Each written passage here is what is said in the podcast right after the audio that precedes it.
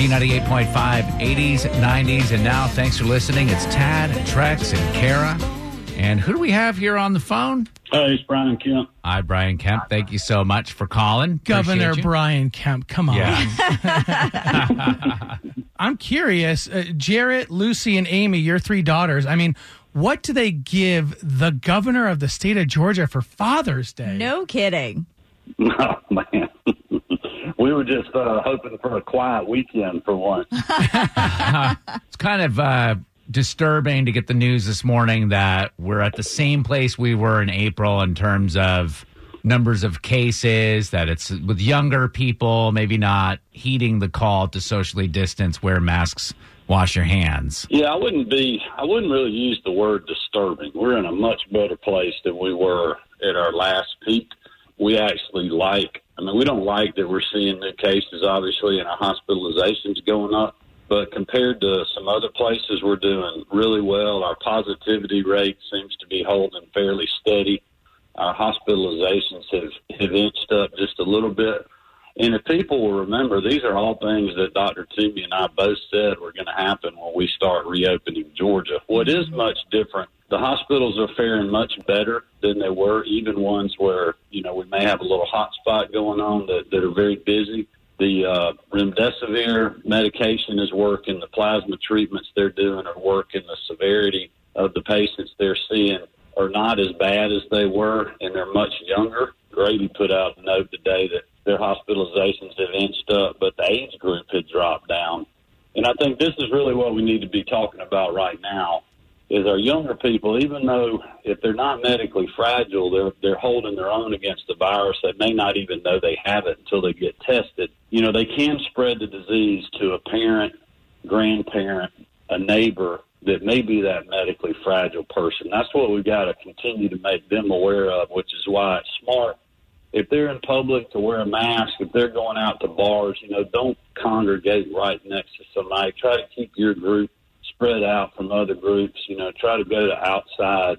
Amazingly enough, we're not seeing a real uptick from the protest, and we think it's because people were moving, and most of them were outside. Now, Governor Kemp, you talk about some other states uh, uh, having issues, and one of them is our neighbor in North Carolina, where I believe the governor there said masks are going to be mandatory. And I got to thinking, like, you know, three months into a pandemic, making masks mandatory. I mean, isn't that like bringing birth control to a baby shower?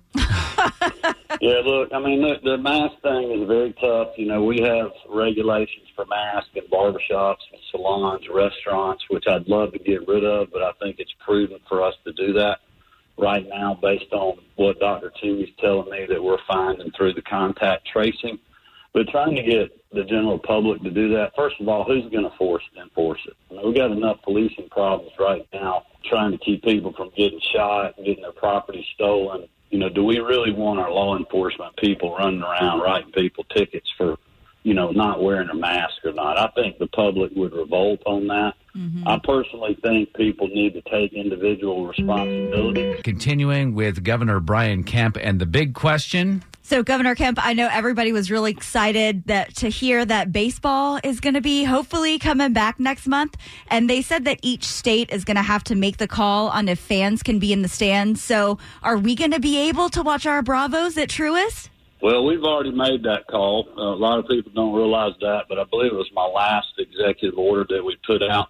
We gave uh, major sports franchises and other sports teams and leagues, whether it's professional baseball, soccer, football, um, you know, college football with the SEC, uh, high schools, uh, you know, as long as they're following the guidance from their league rules, they have got experts that they're working with, just like we have at the states. I'm very confident in them coming up with plans to take care of their folks and what they're going to do with fans, and I'm, I'm comfortable with that. Governor Brian Kemp on the phone with us. I have one more item on the agenda. Um, you had No, mentioned You're that breaking up. You're breaking up. you you had mentioned Hello? that you don't you don't want the police going around writing people tickets for not wearing a mask, right? So my question is like hypothetically, if somebody had a, a ticket for allegedly driving around with a registration that had lapsed and had a court date in early April, that obviously the courts were closed, so why muck up the courts at that time? Is that something that you could take care of for that oh, person, God. just with a phone well, call? you know, it, I would I would say that we probably need to add a late fee to that person. because we are hurting on revenue, as you know, this down economy, and I, I think Yes. that individual should should pay more to help his local and state government out. And as you know, that money that money for that ticket will go to the local government. If Yes. you could just, I, I don't want to have to do Mad Libs with you. If you could just repeat after me, this is Governor Brian Kemp. Please expunge Tad Lemire's ticket. That'll be it. then we can. Then I'll let you go. Y'all have a great day.